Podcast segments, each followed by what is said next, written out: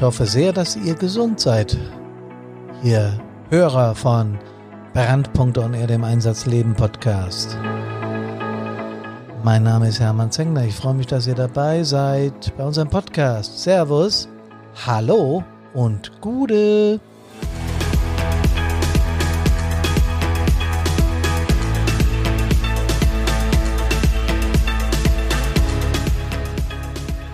Unser Titel des 72. Podcasts von Brandpunkt On Air heißt, gesund ist das nicht, was wir da machen, oder?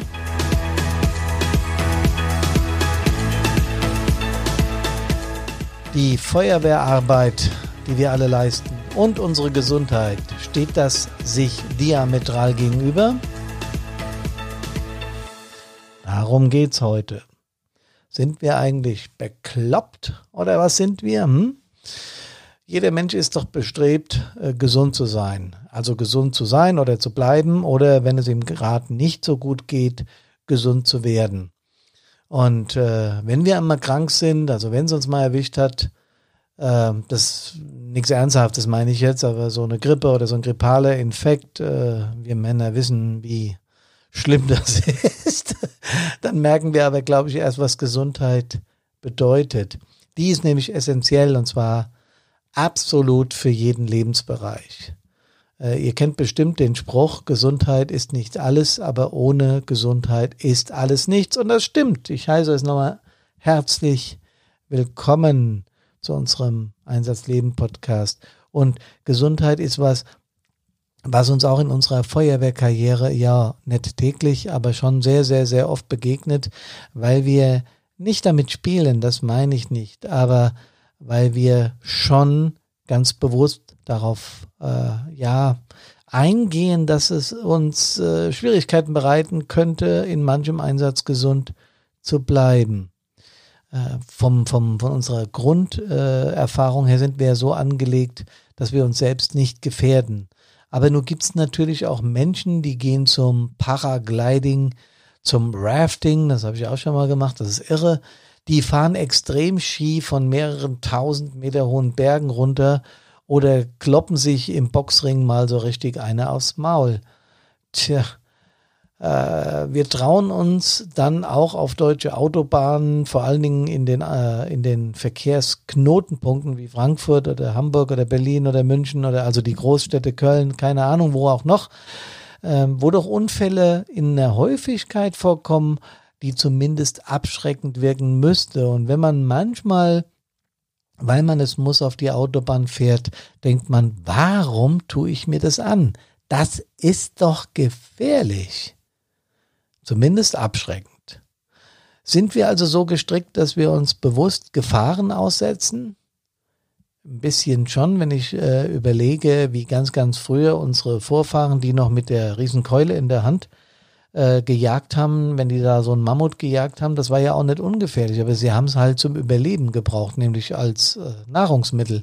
Dann mussten die ja auch los und wenn äh, der Koloss sich rumgedreht hat und mal das Spiel rumgedreht hat, jo, dann war das, äh, ja, lebensgefährlich war das schon.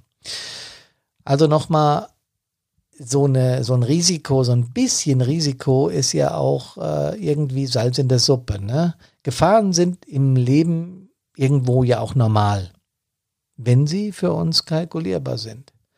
Ich kann ja auf der Autobahn auch hergehen, kann vorsichtig fahren und muss da nicht so rumrasen. Ja? Ähm, ein Phänomen, das übrigens in zunehmendem Alter, das kann ich mit Fug und Recht behaupten, nachlässt. Äh, als junger Mann war ich auch eher mal äh, gehalten, links auf der Autobahn zu fahren, möglichst auch mal eine Lichthupe einzusetzen, wenn mir einer zu lahm war und die mittlere oder die rechte Spur nicht benutzt hat. Äh, das habe ich abgelegt. Das ist übrigens ein Phänomen, äh, was häufiger bei Männern wie bei Frauen vorkommt. Männer fahren grundsätzlich aggressiver. Ich will auch überhaupt nicht darauf eingehen, äh, warum das so ist und wie genetisch das bedingt ist mit unserer Art zu jagen von ganz früher. Es gibt ja tausend Möglichkeiten, sowas zu erklären, aber da will ich gar nicht drauf raus. Ähm, worauf ich raus will, ist unser Einsatzleben. Ähm, und das ist ja nur auch extrem gefährlich, zumindest manchmal. Also haben wir Feuerwehrleute extrem einen an der Klatsche. Tja, wiegen wir unser Helfersein gegen die Gefahren auf, habe ich mich gefragt.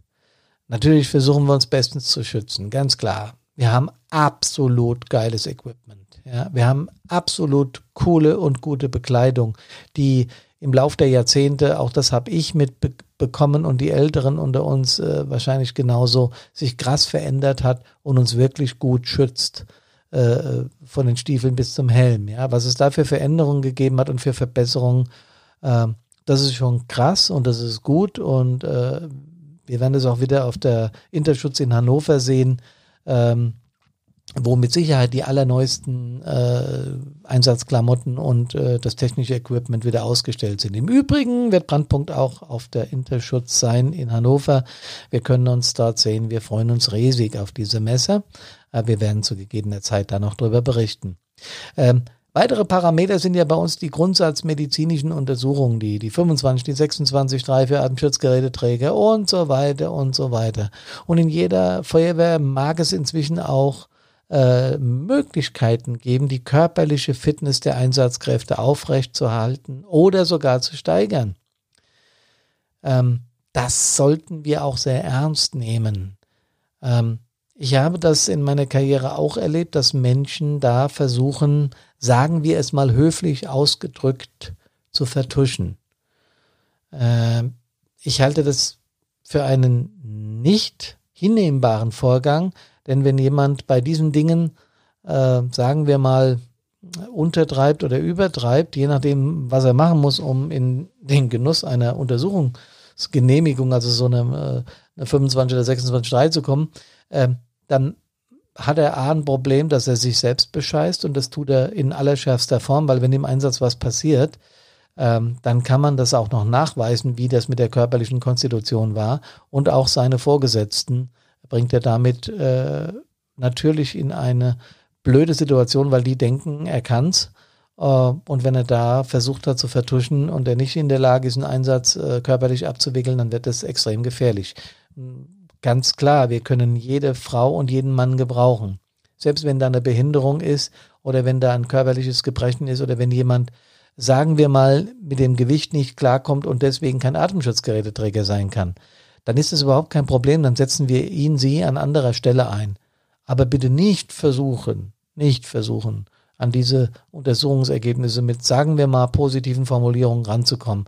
Ich kann mich an Zeiten erinnern, glaube nicht, dass das heute noch so ist, aber ich kann mich an Zeiten erinnern, wo da schon mal vom Feuerwehrdoc wohlwollend drauf geguckt wurde, aber das ist Gott sei Dank vorbei, denn das wäre gefährlich.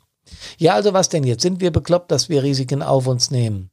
Und unsere Gesundheit extrem gefährden. Risiken auf sich zu nehmen liegt mitunter immer im Auge des Betrachters. Äh, das Ganze ist übrigens auch äh, kulturellen Veränderungen unterlegen, weil äh, ich erinnere nochmal an den Typ mit dem Mammut. Ähm, der Frau von dem Typ war das extrem egal. Der musste los und musste Nahrung organisieren, damit für sie und für die Kinder, also für die Familie, was da war. Ja, und da spielt es jetzt keine Rolle. Geh los, Keule, mit deiner Keule und bring so einen Mammut her, damit wir was zu fressen haben. So war das, ja. Ähm, die kulturellen Veränderungen sind heute schon so, dass wir Kerle nicht mehr losgehen, Mammute jagen. Ne? Äh, würde auch im Rewe, im Tum oder wo wir auch immer hin einkaufen gehen, im Penny, im Lidl, im Aldi, hoffentlich habe ich sie alle genannt, würde extrem blöd aussehen, wenn wir da mit einer Keule einlaufen würden. Äh, trotzdem, kulturelle Veränderungen sind nicht nur das. Ich meine auch in letzter Zeit, Klettern zum Beispiel, also auf so einem Berg, ja, Reinhold Messner war ja einer der Erste, der die ganzen Achttausende für sich da äh, erklommen hat. Das galt früher als äh, gefährlich, extrem gefährlich und ist heute Schulsport, ja. Marathonlaufen, das war früher extrem, für mich übrigens immer noch. für mich immer noch, ja. Aber heute laufen zigtausende Menschen rund um den Globus jedes Wochenende irgendeinen Marathon, ja in der Feuerwehr. Gefahrstoffe sind heute weitaus besser erforscht. Es gibt viel mehr Equipment als vor 100 Jahren, äh, um äh, diese Gefahrstoffe äh, zu bannen oder sagen wir mal in den Griff zu bekommen. Trotzdem, Leute, bleiben sie natürlich gefährlich. Wir unterscheiden also bestimmte Risikoarten. Zum Beispiel unterscheiden wir sehr gerne zwischen objektivem Risiko, also eins, das einfach da ist, unabhängig vom Mensch, unabhängig von der Herausforderung. Es gibt Risiken, die sind nun mal da. Das ganze Leben ist ja ein Risiko und endet oft mit dem Tod, klar. Ne? Aber der Einsatzkraft und uns Menschen, äh, wir haben auch noch ein subjektives Risiko. Das bedeutet nämlich, wie viel Wissen, wie viel Können haben wir, um Risiken weitgehend auszuschließen. Und da müssen wir genau hingucken, da bin ich wieder beim Eingangsthema, dass wir uns nicht selbst verarschen und dass wir dieses, das, was wir können, auch so einsetzen. Und das, was wir nicht können, sollten wir dann eben auch lassen. Da müssen wir als Einsatzkraft sehr erwachsen sein und unsere Führungskräfte, die dafür auch mit Verantwortung tragen, werden da ein Auge drauf haben oder haben da ein Auge drauf. Ja. Ähm, das bedeutet aber nicht, dass du damit die Verantwortung für dich ablegen darfst. Naja, der hat es entschieden, dann mache ich das schon. Wenn es dir schlecht geht, dann fährst du keinen Einsatz. Punkt. Da gibt's auch, gab es bei mir früher keine Diskussion. Wenn einer ankam und hat äh, schon auf der Anfahrt das fünfte Tempo gebraucht und hat sich da hingesetzt, nee, geht schon, kein Problem. Dann muss ich dem mal kurz die Leviten lesen und sagen, sag mal, spinnst du? Du kannst doch so nicht äh, unter PA in den Einsatz. Ja? Das sind Extremsituationen, du gefährdest dich und, mein Freund, du bist Kamerad, du gefährdest andere. Ja, da sind wir wieder an dem Punkt. Läuft nicht. Erfahrung spielt eine wichtige Rolle. Und da komme ich auch schon fast zum Schluss. Erfahrung ist extrem wichtig. Für ein Mitglied unserer Einsatzabteilung, der jahrelang, sagen wir mal, ganz viele Einsätze hinter sich hat, ja, ist die Bewältigung eines bestimmten Einsatzes möglicherweise etwas risikoärmer als für jemand, der ganz jung ist und seine ersten Erfahrungen macht. Warum? Der, der älter ist, ist nicht besser und der ist nicht äh, der, der, der, der hat keine äh, überwiegenden Vorteile gegen junge Einsatzkraft. Der hat, eine junge Einsatzkraft hat ja auch körperlich wahrscheinlich noch mehr drauf und so weiter. Aber was die Älteren auszeichnet, und das ist nicht zu unterschätzen, ist die Erfahrung, einen Einsatz zu lesen. In, äh, vor zwei Podcasten habe ich noch erzählt, dass jeder Einsatz anders ist. Äh, natürlich außer den Fehlalarm, ne, haben wir damals besprochen. Trotzdem hat man natürlich im Lauf der Jahre über das Verhalten zum Beispiel von Brände vieles, vieles, vieles gelernt. Und ich meine jetzt nicht nur theoretisch. Wenn du im Praktischen siehst, wie Feuer sich verhält, zum Beispiel bei einem Dachstuhlbrand, kannst du irgendwann auch ganz gut ein Risiko einschätzen. Das heißt aber nicht, dass wir unsere eigene Leistungsfähigkeit damit überschätzen. Ja? Wir sollten immer defensiv an die Geschichte rangehen. Damit meine ich nicht, nicht offensiven Löschangriff zu führen. Defensiv heißt immer höchstmögliches Risiko kalkulieren. Damit wir was? Jo, damit wir gesund bleiben. Wir alle kennen das Mitglied, das noch einen zweiten oder gar dritten Einsatz unter PA hintereinander leisten will, weil sich dazu in der Lage fühlt. Da wird eine gute Führungskraft was? Immer eingreifen. Warum? Weil wir haben genug Mitglieder, wenn nicht, wird nachalarmiert. So einfach ist das. Stimmt's? Genau so ist es. Kommt gesund aus allen Einsätzen wieder. Tut uns den Gefallen. Bis dahin verbleiben wir. Servus und Gude.